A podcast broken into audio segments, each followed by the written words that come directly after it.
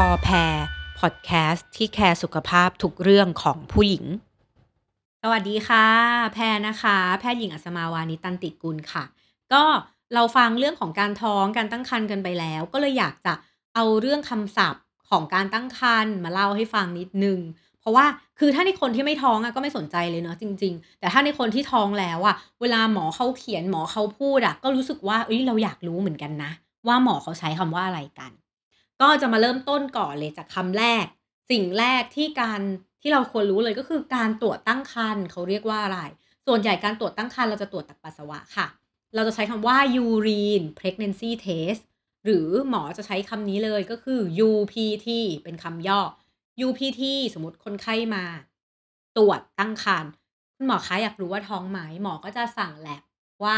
ขอส่ง UPT ด้วยค่ะ อะไรแบบนี้เป็นต้น ก็คือการตรวจตั้งครรภ์ทางปัสสาวะนั่นเอง เราจะเรียกว่า UPT อันนี้คือคำแรกคำที่สองคือถ้าเรารู้แล้วว่าท้อง พอหมอรู้แล้วเนี่ยว่าคุณท้องก็จะดูว่าอายุครรภ์คุณเท่าไหร่ เวลาดูอายุครรภ์เราจะเรียกว่า GA ค่ะ GA ย่อมาจาก gestational age นะคะคำว่า gestational เนี่ย gestation มันคือการที่เหมือนการท้องอะ gestation มันแปลว่าการท้องการที่เราอุ้มเด็กหรือว่าอุ้ม เอ่อตัวอ่อนเอาไว้ อันนี้คือ gestation gestational age คืออายุของตัวอ่อน อายุของเด็กนะคะ ซึ่ง gestational age หรือ GA เนี่ยเราจะเริ่มนับจากเมื่อไหร่ คือถ้าเราไปเริ่มนับจากวันฝังอะมันยากเพราะเราไม่รู้ว่าผสมเมื่อไหร่ฝังเมื่อไหร่ใช่ไหมคะ เพราะฉะนั้นเราเอานับง่าย ๆ คือเราจะเริ่มนับจากวันแรกของการมีประจำเดือนครั้งสุดท้าย หรือ LMP ซึ่งอันเนี้ยเคยเล่าไปก่อนหน้านี้แล้วนะคะ ในพอแพรแปลให้นะคะ ไปย้อนฟังได้ ก็คือนับจาก LMP ว่า LMP เมื่อไหร่ gestational age ก็จะบอกได้ว่าเมื่อไหร่ เช่นสมมติเมนเราขาดปุ๊บ เราตรวจทันทีวันนี้คือเมนเราอาจจะรอบ 28 วันเราตรวจทันทีวันนี้ปุ๊บ รู้แล้วว่าท้อง GA หรือ gestational age ของเราวันนี้ก็คือ 4 สัปดาห์ 4 สัปดาห์มาจากไหนก็คือ LMP ไงประจำเดือนครั้งสุดท้ายวันแรกที่มาก็คือ 28 วันที่แล้วก็คือ 4 สัปดาห์ที่ผ่านมานะคะเราก็จะเรียกว่า gestational age ก็จะพูดอย่างนี้นึงว่าหลังจากที่เราท้องแล้วอะตัว gestation ที่บอกว่ามันมีการอุ้มเด็กอยู่ตัวเด็กเองเราจะแบ่งเป็น 2ส่วน เราจะเรียกว่า embryo หรือตัวอ่อนกับ fetus หรือว่าเป็นทารกในครรภ์เราจะตัด embryo ตัวอ่อนกับทารกในครรภ์ที่เรียกว่า fetus ยังไง ถ้าเป็น embryo คือตัวอ่อนคำว่าตัวอ่อนคือ อาจจะยังแบบสร้างไม่เต็มที่อะไรอย่างเงี้ยค่ะ คือมันกำลังพัฒนาเป็นมนุษย์อยู่ คือจะบอกว่าอันเนี้ยไม่ใช่ดูจาก GA แล้วจะเริ่มดูจาก วันที่มีการปฏิสนธิไปอีกประมาณ 9 สัปดาห์ ก็คือถ้าเทียบเป็น GA ก็เหมือนกับบวกไปอีก 2 สัปดาห์ใช่ไหมคะ ก็คือประมาณ GA 11 สัปดาห์ แต่ถ้าเป็นฟีตัสฟีตัสคือลูกหลานและ คือเป็นเป็นเด็กเป็นทารกแล้ว ถ้าเป็นฟีตัสเนี่ย F E T U S ฟีตัสเนี่ยคือต้องหลัง 9 สัปดาห์จากปฏิสนธิไปก็คือ GA หลัง 11 สัปดาห์เป็นต้นไปถึงจะเรียกว่าฟีตัสนะคะ อันนี้ก็คือคำว่า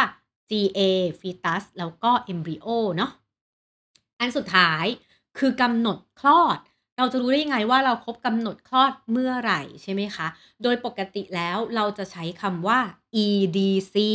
EDC เนี่ยมันย่อมาจาก estimated date of confinement นะคะ EDC เนี่ยเราจะเอาที่ 40 สัปดาห์ GA 40 สัปดาห์ คืออายุครรภ์40 สัปดาห์ นับจากวันแรกของการมีประจำเดือนของแม่ ซึ่งคือการตั้งครรภ์ที่ครบกำหนดเนี่ย คำว่าครบกำหนดเราจะใช้คำว่า term pregnancy คือการท้องที่ term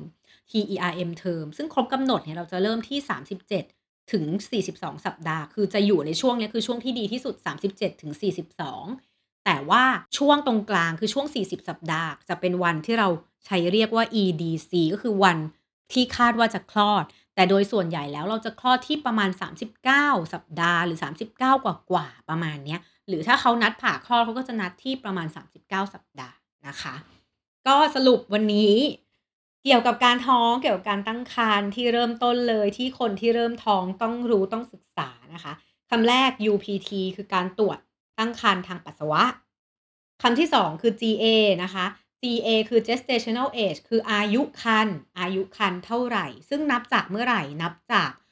วันแรกของการมีประจำเดือนครั้งสุดท้าย โดยที่ GA เนี่ยเราจะดูว่าเมื่อไหร่ที่ลูกเราเป็น embryo ก็คือเป็นตัวอ่อน หรือลูกเราเป็นฟีตัสก็คือเป็นทารก ถ้าเป็น embryo เนี่ยก็คือ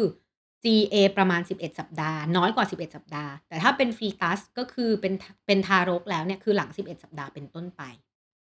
คำสุดท้ายก็คือ EDC EDC เนี่ยคือวันครบกำหนดคลอด ซึ่งเราจะนับจากวันแรกของการมีประจำเดือนครั้งสุดท้าย ไปอีก 40 สัปดาห์ ก็คือ LMP บวก 40 สัปดาห์ อันเนี้ยคือ EDC คือวันที่เราคาดว่าจะคลอด แต่อย่างที่บอกค่ะ ว่าครบกำหนดจริง ๆ มันไม่ใช่ 40 สัปดาห์ มันเริ่มตั้งแต่ 37 สัปดาห์แล้ว แล้วคนส่วนใหญ่ที่จะคลอดก็มักจะคลอดที่ 39 สัปดาห์นะคะ โอเคค่ะ วันนี้ก็จบไปแล้วเป็นคำศัพท์ พอแพรแปลให้ที่เกี่ยวกับการตั้งครรภ์นะคะ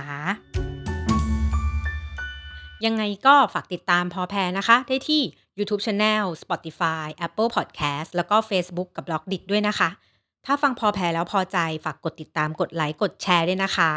สำหรับวันนี้แพรลาไปก่อนค่ะ